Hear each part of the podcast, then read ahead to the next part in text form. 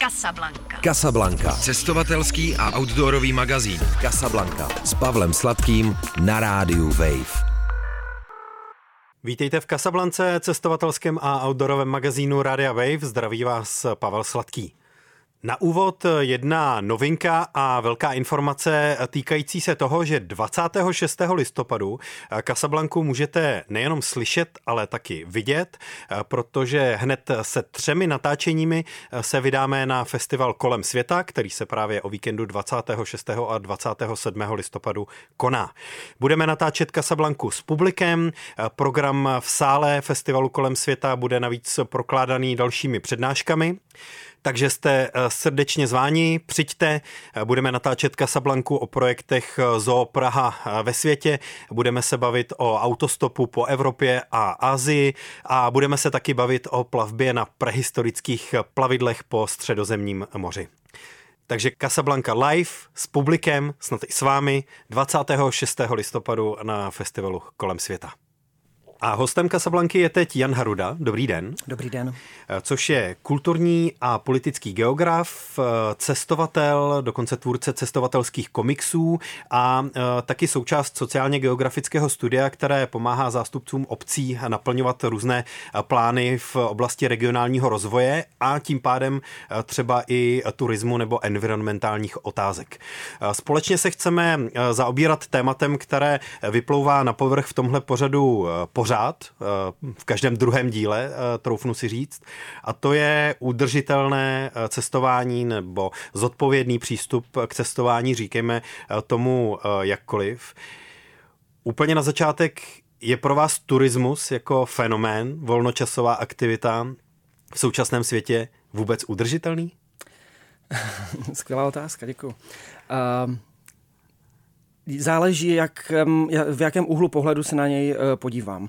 Udržitelný je samozřejmě všechno, eh, co nás v budoucnu čeká, je ze své podstaty eh, námi ovlivnitelné do budoucna, ať pozitivně nebo negativně. A určitě je fenomén turismu v nějaké formě udržitelný, a pak si vysvětlíme, co to slovíčko vlastně znamená, udržitelný je, ale musí splňovat nějaká pravidla, musí být uh, nějakým způsobem uh, v lidech uh, zakořeněn nějaký respekt, musí tam být spousta těch ale. Není to jenom, že by to bylo samo o sobě nějaká, nějaká entita, která, která nám bude fungovat, aniž bychom se o ní starali. A jak si teda tu udržitelnost, když ji vztáhneme k cestování, definujete? Uh-huh. Dá se na to dívat dvěma úhly pohledu. Buď úhlem pohledu člověka, který výjíždí anebo člověka, který v té cílové destinaci žije. Eh, když se na to budu dívat z pohledu člověka, který někam jede, tak eh, eh, udržitelnost, nebo respektive ještě si řekněme, co to je. Udržitelnost je aktuálně nějaká snaha, aby se podmínky, ve kterých žijeme, nezhoršovaly více, než se zhoršují teď. To znamená, to, co se děje špatného, tak udržet aspoň v tom stavu, aby to nebylo ještě horší. E, myslím tím hlavně produkci uhlíku a na to vázaný vzrůst e, globální teploty. To je vlastně jako ten problém, od kterého se odvíjí všechno, co nás bude čekat. E, takže pokud se na to podívám tímhle úhlem pohledu, tak vlastně z pozice cestovatele, který někam výjíždí, tak když si zvolím šetrný dopravní prostředek, protože doprava je velkým emisním zatížením, tak už ten moment se přibližuju vlastně té obyčejné definici, to je ten eh, třeba ten backpacking, ale místo letadla zvolím kolo, vlak. Eh, ono je ta vlastně ta podstata toho cestování v tom skryta, protože my jedeme někam, abychom objevili něco, aby se nám stalo něco, co doma nezažíváme. A ono už to nemusí být v Barmě, ono to může být opravdu jako eh, na Slovensku. Ono to může být v Krkonoších, v nějakých částech, kam třeba lidé nejezdí tolik, stejně jako v Karlovarském kraji, stejně jako na předměstí Ostravy. Ten, ten, vlastně ten motiv toho poznání nemusí být už spojený s tou vzdáleností, jak jsme nabili toho dojmu, že jinak třeba k němu nedojde. No a z pozice toho člověka, který eh, je v té přijímací destinaci, tak eh, udržitelnost spočívá v tom, aby eh, nevznikaly negativní emoce spojené s lidmi, kteří se přijedou podívat na to místo, kde on žije. A možná nejenom emoce, ale i reálné dopady. A reálné dopady. To, reálné jak se dopady. třeba města proměňují vlivem ubytovacích a restauračních a jiných kapacit a přizpůsobují se fyzicky. Tohle známe, přesně turistům. tohle známe z českých měst. Když se podíváme zase do zahraničí, my jsme, my jsme dál, co se týče zpracování odpadů. Jiné státy, ty, kterým se dříve říkalo státy třetího světa, tak ty nejsou ve zpracování odpadů tak daleko jako my. Takže každý turista, který si tam koupí každý den jednu láhev v petce nebo nějaký nápoj, tak produkuje strašné množství odpadu, ale není tam tříděný odpad, není tam zpracování plastů. Takže už vlastně zanechávají velkou stopu a když těch turistů třeba do Tajska přijedou jako ročně miliony a není tam ani jedno zpraco- zpracova- možná, možnost zpracování těchto odpadů, tak, uh, tak pak už je to zátěž i environmentální. Zkusil jste někdy na nějaké uh, svojí cestě se úplně vyhnout používání jednorázových obalů? Na pití, co jste teďka zmínil, ale i jinde? Ono je to totiž opravdu docela složitá věc. Jo, ale třeba někde už jsou na to připraveni. Uh, v Nepálu, když uh, jdete nějaké, nějaké treky, tak snaží se, a je to velká, velké, finanční, velké množství finančních prostředků, je do toho investováno, aby zde byla jako distribuce pitné vody a ta distribuce pitné vody spočívá pouze v tom, že máte vy svou jednu lahev, se kterou ideálně přijedete. Uh, doporučuje se nějaká petka, která vám vydrží prostě po tři týdny, uh, ideálně z tvrdšího plastu, kterou si přivezete a odvezete. Nejsou tam ani odpadkové koše. A vodu dostanete do té petky buď za mírný poplatek, anebo zdarma. Jo, myslím, že snad i zdarma. Uh, takže, takže vlastně ano, jo, jde to. Není to problém. Je, když jedete přes Rakousko na kole, nekoupíte si ani jednu petku, všude jsou studánky, všude každá vesnice má zdroj vody. A vy máte jo, investice do, do nějaké uh, lahve, která neobsahuje nějaké vtaláty, tak uh, to je třistovky a ušetříte strašně moc peněz, protože když ten zdroj vody je, tak proč si ho nevzít? Říkáte tyhle případy uh, a příklady z vlastní zkušenosti? Jo. Uh, já mám někdy dojem, že uh, cestovatelé u těch environmentálních nároků, které na to cestování jsou, mají pocit, že jim to někdo říká trochu znějšku, tak mě zajímají vaše vlastní cestovatelské zkušenosti, kde jste v posledních letech byl a nad těmi aspekty věci přemýšlel. Jak jsem říkal teďka, to Nepál třeba, případně Rakousko, když vemu dojedu do nějaké destinace vlakem s kolem, vystoupím, sednu na kolo, jedu domů a zabere to třeba pět dnů a je to super dovolená, jsem tam sám a vlastně ten impact je jako nulový. Když zmíním třeba Mexiko, ono všechno, tady tyhle destinace jsou náročné, co se týče dopravy tam. Já bych tam klidně jako dojel vlakem, ale ono to prostě jednoduše nejde. A na druhou stranu, když už, když už jako jsem si vědom toho, že má stopa, jako, že tam doletím, je prostě nějaká, jako, uh, nějak, nějaká tam je. Velká? Tak, velká. Tak uh, se to zase snažím kompenzovat uh, ve svém každodenním životě, co se týče jako nepoužívání auta, co se týče dojezdnosti jenom na kole, co se týče chození pěšky, oblečení, způsobu stravování, způsobu prostě, jak žiju. Takže tohle jsem si odpustil, protože z pozice geografa vlastně nemůžu být geograf, který sedí doma na zadku, ale pokud chci jako o světě mluvit, tak se do něj musím podívat. Jak přistupujete k takovým těm možnostem, jako je offsetování? Když si člověk koupí lístek na autobus nebo letenku a má možnost něco málo si připlatit, protože ta společnost slibuje, že to dá na nějaké sázení stromu, zjednodušeně řečeno. Je tohle reálná možnost, nebo je potřeba to trochu víc zkoumat, tyhle nabídky, jak k tomu přistupovat? Já si to vždycky jako koupím, takový jako odpustek. Jo. Je, je, to, tak, je to takové jako trošku na zeleno natírané, uh, ale na druhou stranu věřím tomu, že když je tam napsané, že díky tady těmhle financím se pak vysadí nějaké stromy třeba v nějakých místech, kde je sucho, nedostatek vody, tak tomu věřím, protože se potom nepídím a věřím, že jsme natolik jako férová společnost, že když po někom chci nějaké peníze na nějaké dobré účely, tak že je pak jako splním. Takže já to si přikupuju, ale Takhle, no. Ale v dobré víře, v dobré víře. že to není zašmelené. Ano, ano. tak to jsme na tom asi podobně. Já trochu doufám, že eh, těm společnostem by se, aspoň těm velkým, eh, riziko nějakého skandálu eh, spojeného s tím, že to nakonec no. s těmi penězi bylo celé úplně jinak, nevyplatilo natolik, že to radši neriskují. Určitě, určitě. To je zbytečné. Když se člověk podívá na rozdělení tvrdého a měkkého turismu, což je věc, se kterým přišla v Česku Hanna Librová, socioložka už před eh, drahnými roky a pořád se z něj nějakým způsobem eh, vychází, eh, tak co dělá ten turismus měkkým?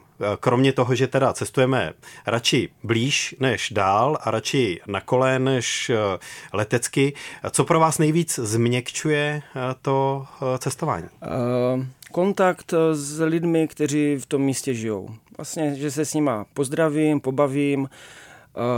Eh, ono to vyžaduje nějakou, eh, prolomit nějakou bariéru, co se týče domluvit se. Jo, takže ta investice do toho jazyka, byť by měla trvat 14 dnů před cestou, tak se vždycky rozhodně vyplatí, protože v době, kdy v té destinaci jsem, tak eh, mám šanci od těch lidí zjistit něco, co třeba lidé u nás neví.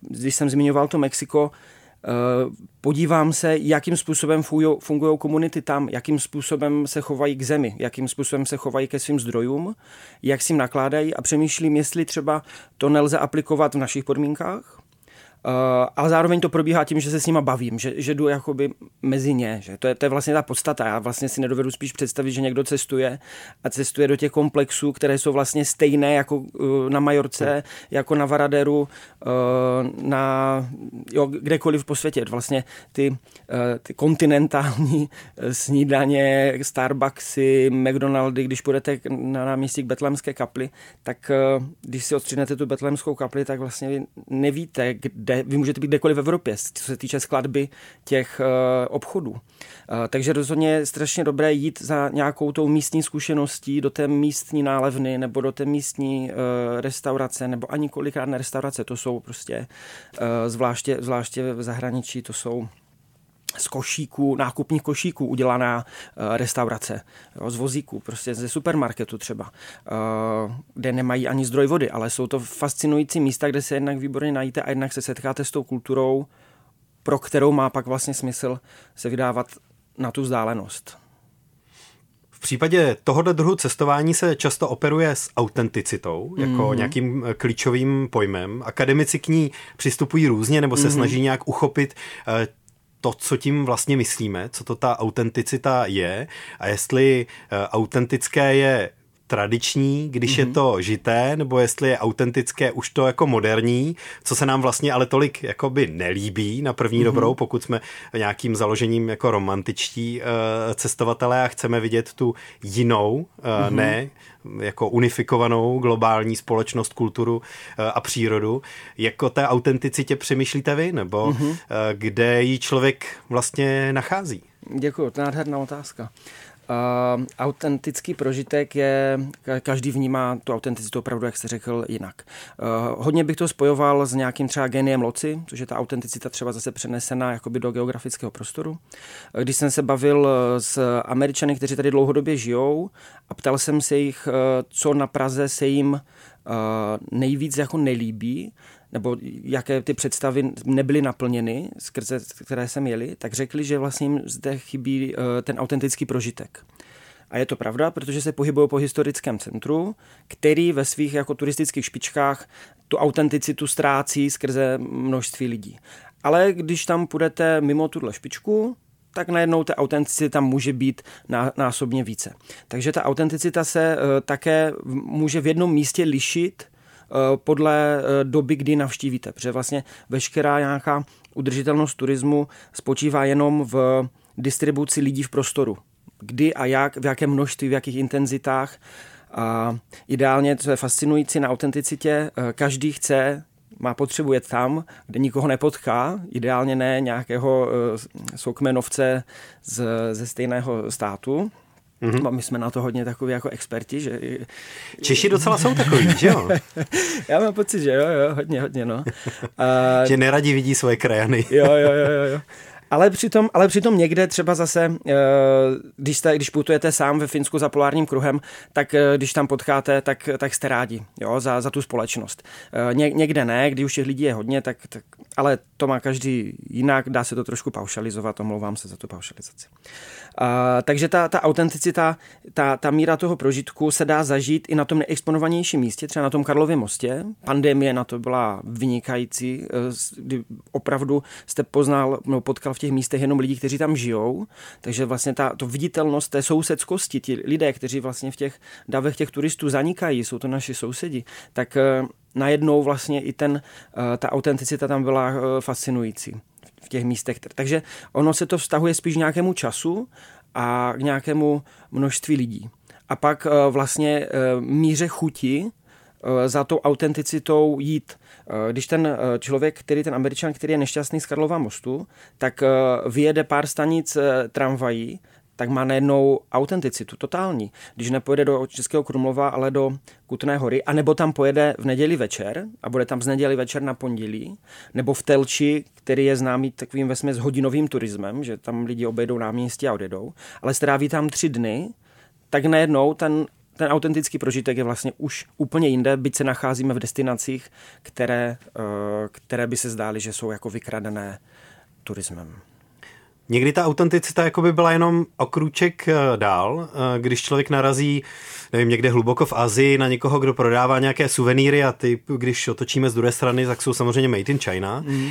tak to asi není jako vysoký level autenticity, ale začít se bavit s tím člověkem, který ty suvenýry prodává, který vás pak zatáhne za roh k sobě domů na polívku a dáte řeč nějakým způsobem, tak tam už ta autenticita najednou je a je to opravdu jenom všechno pár kroků od sebe, nebo ne? Je to tak, je to tak. To je jenom vedle sebe, přesně. A to je ten jazyk. Umět se domluvit nebo mít chuť. Uh, ono to kolikrát není o tom, že všichni musí být uh, španělštináři, francouzštináři, ruštináři. Prostě uh, k- máme ruce, máme nohy, máme chuť se domluvit a uh, pár slovíček a jde to. Jo, o, to, o tom to jde, o to jenom prolomit, uh, prolomit tu bariéru a zároveň mít chuť se ptát, mít, mít chuť uh, vlastně k těm lidem ještě přijít. Ne, nemít takovou tu potřebu, že uh, radši se zavřu v hotelu, hlavně ať na mě nikdo nemluví, ať po mě nikdo nic nechce.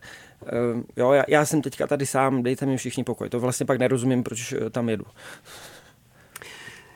Vy jste někde o sobě napsal, že cestujete proto, že za každou cestou se skrývá velké tajemství poznání sebe, přátel, jiných kultur nebo míst a cestování, že považujete za vyšší sociální vědu, která nás krásně vyhodí ze zajetých kolejí našich životů a dopřeje nám ten vytoužený diskomfort, který nás při vší námaze učiní zase o kousek vnímavější vůči světu a skutečnostem, ve kterých žijeme.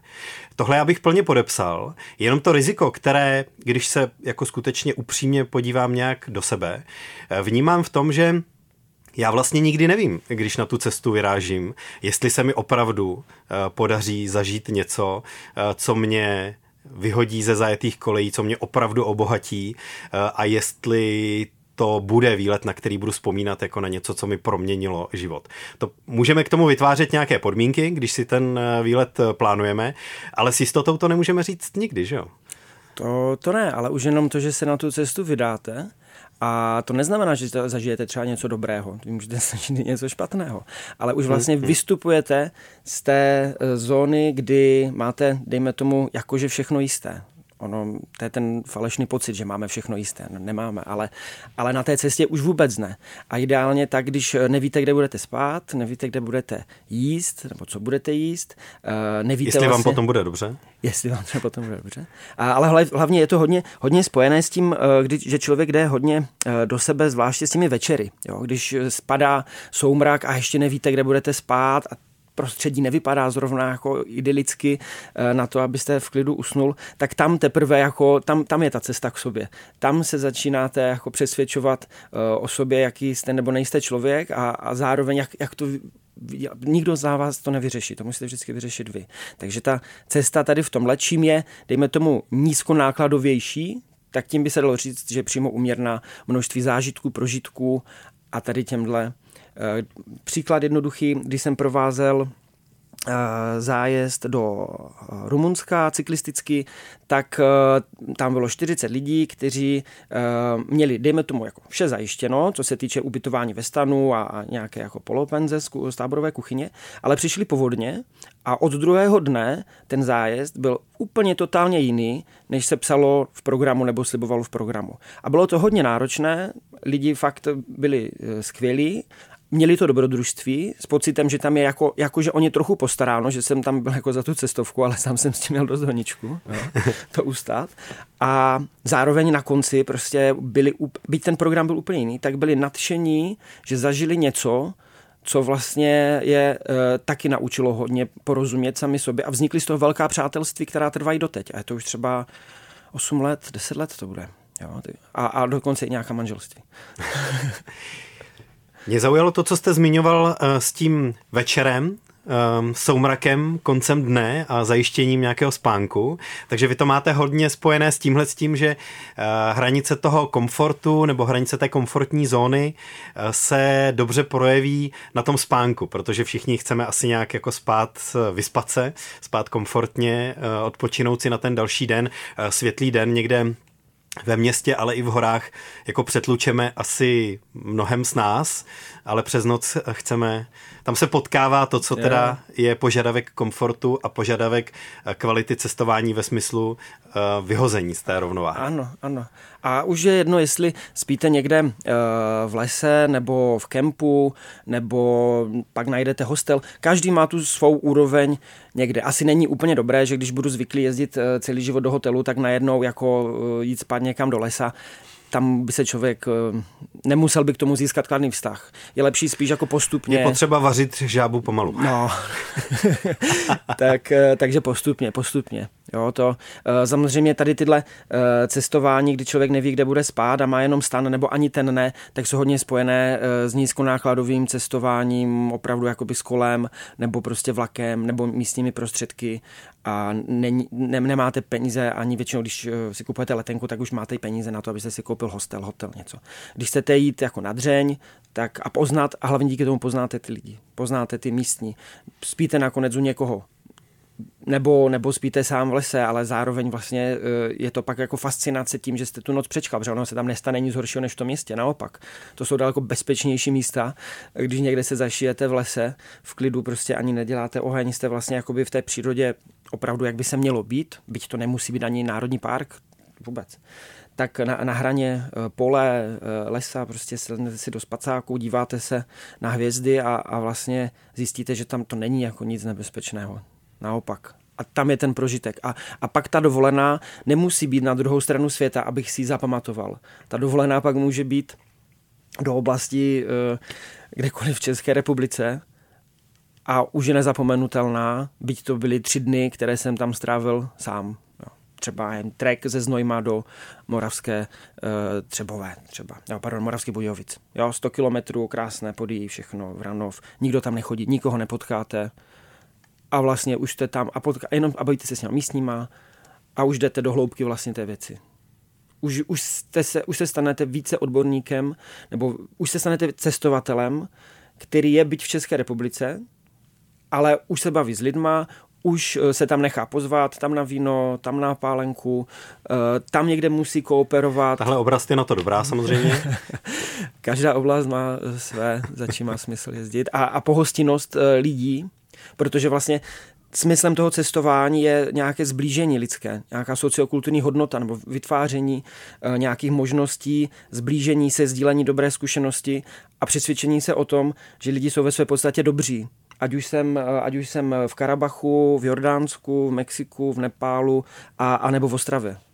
Eh, já myslím, že snadné eh, odsoudit ten masový turismus. Je asi celkem snadné říct, že zátěž, kterou vytvářejí ty takzvané eurovíkendy, kdy se někam lítá na dva, na tři dny, eh, je prostě obrovská a že tohle je něco, co eh, bychom si měli odpustit, aby prostě cestování v globálu bylo udržitelnější, že levné letenky tyhle efekty házejí velmi často jako vlastně v neprospěch toho, co cestování je je, kde se podle vás nějaká rizika projevují v tom eh, nezávislém eh, cestování. Eh, právě to cestování, kdy je člověk sám za sebe, čili má jako a priori pocit, že to je ta správnější varianta, eh, tak do něj jako přirozeně pronikají takové ty věci, jako je leave no trace, etika, nezanechat žádnou stopu eh, po sobě, žádné odpadky, žádná ohniště nebo cokoliv dalšího, eh, bychom si mohli představit, co dalšího jde vlastně ještě dělat.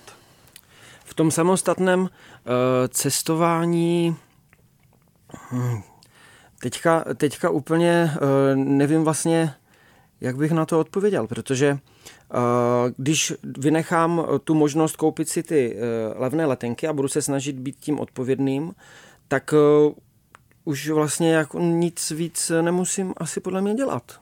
Já jsem myslel, že odpojíte něco v tom smyslu, eh, jako by vybírat si třeba nějaké ty lokální projekty, o kterých člověk ví, že jsou ano. Eh, se ziskem pro místní, nebo ano. že stojí jo, na nějakých jo. Eh, principech, jo, jo, jo. které chceme podporovat, což jako pro to cestování vždycky znamená velkou přípravu, protože jo. když člověk někam, někam přijede na blind, tak rozhodnout se, jestli svoje peníze, když nějaké jo. vydává, jestli dá nebo tam, jo.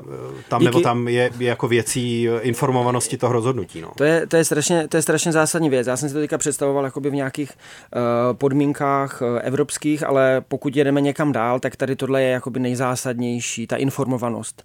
A musí proběhnout většinou před cestou, protože na místě už to pak eh, bývá složitější, tam je lepší se spíš doptávat. Co se týče třeba cestování za komunitami, které někde nějak fungují, tak to je záležitostí hodně střední Jižní Ameriky, tam ty komunity opravdu jsou ve svém přirozeném prostředí a je velmi zajímavé je navštívit, eh, je navštívit a podpořit je vlastně svou přítomností v tom jejich úsilí, protože jenom díky tomu oni tam eh, můžou se trvat ve svém tradičním způsobu života. Eh, jednoduchý příklad, teďka třeba z Maroka. Oázy, pěstování arkánového ořechu, vytváří se kolem toho nějaké kooperativy, které vlastně jsou schopny pak čelit nějakému tržnímu boji v rámci, eh, v rámci větších dodavatelů a jsou schopni zaměstnávat lidi, kteří díky tomu nemusí odcházet do měst. Protože ta míra té urbanizace je eh, rostoucí. V roce 2050 dle odhadu OSN by měly být dvě třetiny obyvatelstva žít ve městech. A ta zátěž vlastně primárně největší na svět a na, na produkci uhlíku pochází z měst. Města jsou klíčem vlastně jak znečištění, tak, tak budoucí redukce tam se musí mít. Takže vlastně veškerá činnost, která plyne k tomu, aby my jsme pozitivně ovlivnili lidi, kteří díky nám a díky turismu ne, nemusí odejít, tak je vlastně velmi důležitá. A zároveň to jsou lidé, kteří vám nejvíce řeknou o té zemi, ve které vy jste, protože vlastně vás vemou v podstatě k sobě domů a ukážou vám, jakým způsobem žijou. A teprve tehdy potom se člověk vrací má pocit, že aspoň trošku něco pochopil. Vy třeba to Mexiko, kdy uh, zajedete za Indiánama, samozřejmě nejede, je nepotkáte na infocentru eh, v nějakém městě. Vy musíte prostě vzít nějaké kolektivo, nějakou dodávku, která jede úplně někam do neznáma, eh, směrem třeba ke guatemalské hranici, kde vám všichni říkají, nebo všude si čtete, že tam ideálně prostě nemáte co dělat. A potom se třeba stmívá, auto se rozbije a tam je jakoby ta hra na toho komfortu. Ale potom přijedete k těm indiánům, poptáte se, uh, řeknete prostě, chtěl, chtěl bych jít do, do džungle, je tu někdo, kdo mě tam prostě veme a, a indiáni vás pak ubytujou, dáte jim za to nějaké peníze, dáte jim uh, peníze za to, že samozřejmě Uh, oni pr- primárně si myslí, že jste, že jste z Ameriky, že jo? pak jim řeknete, jako, že ne, Estados Unidos, ne, ne, ne, takže cena jde prostě potom jako uh, násobí níž, tam ta, třeba ta, zvláště ta španělština je dobrá, protože čím více jazyků míte, tím méně platíte ve světě, jo? prostě se všude domluvíte. Takže tam uh, vás pak vemou do té džungle a tam vidíte, jaký k tomu mají přístup. Tam vidíte, tam rozumíte to, proč se bojí tomu, toho, že eh, vlastně díky důsledku eh, naší produkce z eh, plodin oni pak ztratí své přirozené prostředí pro život, protože ta globální ekosféra je spojená. A oni, když jdou do toho pralesa jako do supermarketu, tak se žádnou, žádnou stopu nikomu tím vlastně jako neškodí. Oni jenom využívají po tisíce let to, co jim bylo vlastní už od pradávna. A, a my jim vlastně aspoň díky tomu drobnému příspěvku, který tam zanecháme, a té chuti uh, se ptát, tak jim tím vlastně říkáme, eh, děkujeme, děkujeme, že tady ještě žijete takhle a že nejste v těch městech, kde byste měli nějaké eh, staré auto a, a produkovali další emise. Ona pak je tam s tou urbanizací se pojí jako spousta dalších negativních věcí, ale to je asi není tématem. Já jsem před několika lety přestal jíst maso, eh, vlastně z environmentálních důvodů, ale cestování je jeden z momentů, kdy si dokážu představit, že to nejsnáz poruším, že jsem někde, kde jsem nikdy nebyl, chci ochutnat nějakou místní specialitu, která je založená na mase, dám si jí, jsou v tom jako nějaké další jako důvody a tak. Už jsem to i udělal jako v tomhle, v tomhle duchu. Přemýšlíte o tomhle tom nějak? Eh, jak jako cestování a masožrouctví spolu souvisí? Určitě, určitě. Eh, samozřejmě, co je, co je jako eh, fascinující, tak čím více půjdete do zemí jako z našeho úhlu pohledu chudších, byť jsou třeba tam lidi daleko šťastnější, ale my to tady jako všechno počítáme jako na peníze, eh, tak eh, tam mají strašné eh, množství volných nebo sacharidů, které jako snědí a vůbec neřeší čipsy třeba. Jo.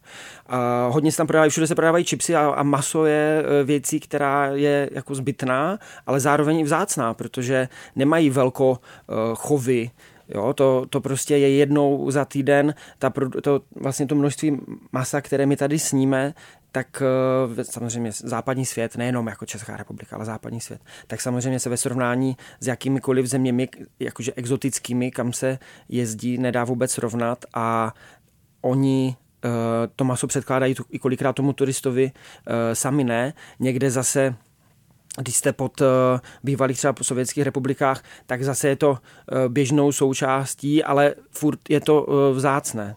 Je to, je to vzácnější, není to o tom, že ho koupíte na každém rohu a Jo, takže opravdu, samozřejmě, samozřejmě nad tím je nutné přemýšlet, jestli taky svým, a teďka to řeknu škaredě, ale nějakým turistickým nenažranectvím vlastně jako nejím tu omezenou kapacitu jídla, které by mohly mít místní. Mm-hmm.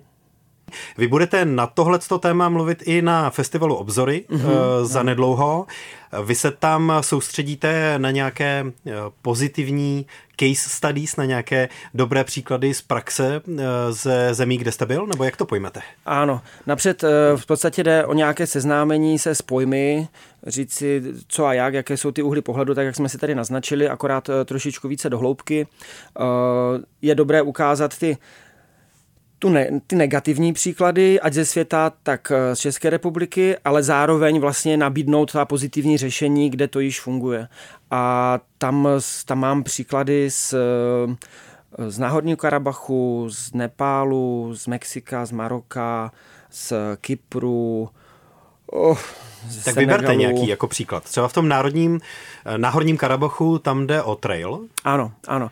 Ten Janapar Trail, to je uh, nejjednodušší způsob, jakým lze eh, vybudovat šetrný turismus. Eh, vlastně vezmete pár značek, eh, partičku lidí, kteří jsou ochotní udělat, udělat značenou cestu, ta vede napříč celým náhorním Karabachem, spojuje asi devět nejzajímavějších věcí, které oni si myslí, že jsou z jejich úhlu pohledu nejzajímavější, tak vyznačili cestu, tou tam dojedete autobusem na nějaký začátek, dá se to jít z jakékoliv strany a pak putujete od 4 do 8, 10, kolika dnů, jakou část si chcete projít, ale celá 150 km možná. A spíte u místních, jíte s místníma, eh, jste totální integrální součástí té krajiny a jste nepřehlédnutelní. Oni o vás ví, protože vy jste ufon. Eh, vy jste tam prostě s batohem na zádech, který putuje jejich krajem, krajem a oni jsou nadšení, že jste se přijel podívat. Tam jste ještě vyslanec světa, a, mají chuť se strašně s váma bavit. E, zároveň mají strašnou chuť sebe prezentovat jako národ, vlastně i se svou historií, i se svými problémy, takže ten dialog třeba vlastně v tom náhorním Karabachu je, je jeden z nejlepších na světě, protože tam vás vnímají velmi hezky a chcou se o vše s vámi podělit. A dělí se s váma o svůj pokoj, o svou starou postel, jsou připraveni v rámci toho treku, že tam e, lidé můžou přespat, takže přespáváte u místních, večeříte s místníma, snídáte s nima, jste součástí jejich balení se na dovolenou třeba, Jo, takže to a, a vlastně nestojí to ve směs nic víc, než vyznačit trasu a tu označkovat. Náhorní Karabech je samozřejmě příkladem eh, regionu, který je tak eh, neklidný a ještě z dalších důvodů prostě nečelí nějakému obrovskému přísunu eh, turistů. Asi bychom si jenom potenciálně dokázali představit, že by na tenhle trail začali jezdit tolik lidí, tak velké množství lidí, že by se ten efekt toho zvaní, té pohostinnosti začal nějak obracet proti tomu původního záměru, že by třeba ty vesnice příliš trpěly nějakým biznesem, který se navazuje na větší množství eh, přicházejících lidí a že by opadala ta ochota všechno sdílet eh, s těmi lidmi, protože už jich je příliš a už toho sdílení eh, máme plné zuby, tak dokážete dát naopak nějaký příklad dobré praxe ze zemí, kde toho turismu, nebo z oblastí, kde toho turismu je už tak dost. Mm-hmm. A jde tam tedy o to se posunout ne k tomu, že zveme nové a vůbec nějaké návštěvníky do své země a do svého regionu, ale snažíme se spíš ten příval lidí nějak regulovat? Mm-hmm. Na to jsou výborné, eh, na to jsou výborné eh, přístupy Španělska a Jižní Ameriky. To jsou, to jsou, pokud se chceme bavit o nějakém pozitivním nebo udržitelném turismu, tak se obracíme směrem tam, kde už to bylo za hranou a díváme se, jakým způsobem to řešili. Omezení je jedna věc, ale, to, ale nikdy se nedělá nic dobrého tím, že něco omezíte. Tam je spíš důležité podívat se na to, jakým způsobem se ti lidi distribuují v tom prostoru, jak jsme se zmínili, a vlastně dát jim tu informaci ještě dřív, než dojedou. To znamená, distribuce, když, když vemu Mexiko, tak uh, Mexiko má jedno z největších uh, počtů lidí, turistů, kteří přijedou do, do Mexico City, ale spousta z nich to v tom Mexico City opravdu začíná a nejedou jenom do Cancunu, ale vydají se vlastně po Mexiku za těmi indiány, za těmi eh, do těch hor, eh, do těch pueblos, kde, eh, kde lidé ještě žijou tradičním způsobem. A v ten moment těch to velké množství, ty miliony turistů, které přijdou, se najednou velice jednoduše rozdistribuují do prostoru, který je velmi, díky tomu, to je ta podstata té udržitelnosti, že ty lidi jsou schopní vlastně i v tom náhodním Karabachu díky těm obtížím nebo té obtížnější dostupnosti vlastně nehrozí to, že to zmasoví, protože ten autobus těch 40 lidí tam nikdy nedojede. Ale Zároveň má to dostatečně velkou kapacitu na to, aby když tam přijede každý den 20 eh, dvojic, tak to území to absolutně eh, pokryje. Takže eh, a k tomu předchází ta informace, na tom místě se jenom doptáte. Takže třeba to Mexiko, Guatemala, Honduras, všude, kde jsou původní komunity ještě jako žijící na svém původním prostředí, tak tam všude ten četrný turismus jede a nabírá neskutečných obrátek a čím dál tím víc, a, ale zároveň vlastně není furt vytěžovaný. Má, má své limity, není, není vytěžený protože musíte zase překonat trošičku své pohodlnosti a lidi ze své podstaty jsou pohodlní, takže tam nikdy nepřijde tolik lidí jako uh, do Cancunu nebo na pláž. My už jsme to eh, zmiňovali dřív v tom rozhovoru. Jste spolupracovník cestovky nejenom jako průvodce, ale taky jako marketák, jestli tomu dobře rozumím. To bylo před 6 lety. Nebo je to minulost, minulost nějaká? Minulost. Tak jak s tímhle pracovat? Protože když člověk nabízí lidem nějaké zážitky, nebo je tím vlastně i třeba láká ke koupi nějakého zájezdu, tak často jako spolehá třeba na obrazový materiál, který musí být co nejpřitažlivější, nejefektnější, čili se začíná nějakým způsobem eh, překrývat s tím Instagramovým obrazem, eh, který lze z eh, cestování samozřejmě přivést, ale je to něco, co kumuluje lidi na určitých krásných místech, ať už jde o architekturu nebo nějaké krásné horské štíty, barvy a tak dál. Tak to je něco, co ta propagace využívá, ale zároveň je teda potřeba si k tomu vytvořit eh, nějaký uh, distanci. Jak k tomuhle přistupovat? Uh, já jsem měl to štěstí, že jsem uh, pracoval pro aktivní cestovní kancelář, která nejezdí po těch nejtradičtějších místech, ale naopak vybírá ty, která vlastně stojí za návštěvu díky tomu, že tam jakože nikdo není a vlastně má tam nějaký pozitivní impact, protože se přesouvá, nebo ty klienti se přesouvali na kolech, pěšky, takže jo tady tím způsobem. Takže Nebylo to, bylo, to takové dilema. To bylo jednodušší. Tady v tomhle úsilí to je jednodušší. Eh, na druhou stranu, co je třeba fascinující, když jsem se snažil prodat cestu do Xinjiangu, prostě uh, Ujgursko, v rámci Číny je prostě fascinující vlastně území, které je e, velmi zajímavé navštívit. Nedá se jen tak tam dostat, tam se prostě jako individuální turista téměř nedostanete. My jsme, byli jsme schopni vyřít povolení pro ně. Ale... Je to nakonec ta část Číny, kde má být většina těch obřích pracovních a koncentračních táborů, ano, nejenom, ale především ano. pro Ujgury a velké porušování ano, lidských práv ano, ze strany ano, Číny ano, samozřejmě. Ano. Takže jakákoliv šance se tam dostat a trochu se podívat do té společnosti, jakým způsobem tam fungují, ale zároveň i za tou přírodou, tak, je, eh, tak se nenaskytuje. Nenajdete to v katalozích eh, většinou českých cestovních kanceláří. Ale co byl problém? My jsme nenabízeli v rámci toho návštěvu uh, takových čínské zdi a náměstí Tiananmen v Pekingu. A lidi to nechtěli nechtěli. Jakmile jedete do Číny a prvonávštěvník, nedáte mu tam čínskou zeď, tak ho Čína nezajímá. Ale mm. potom se podíváte na fotky, jak vypadá čínská zeď a říkáte si, proč lidi tam chcou.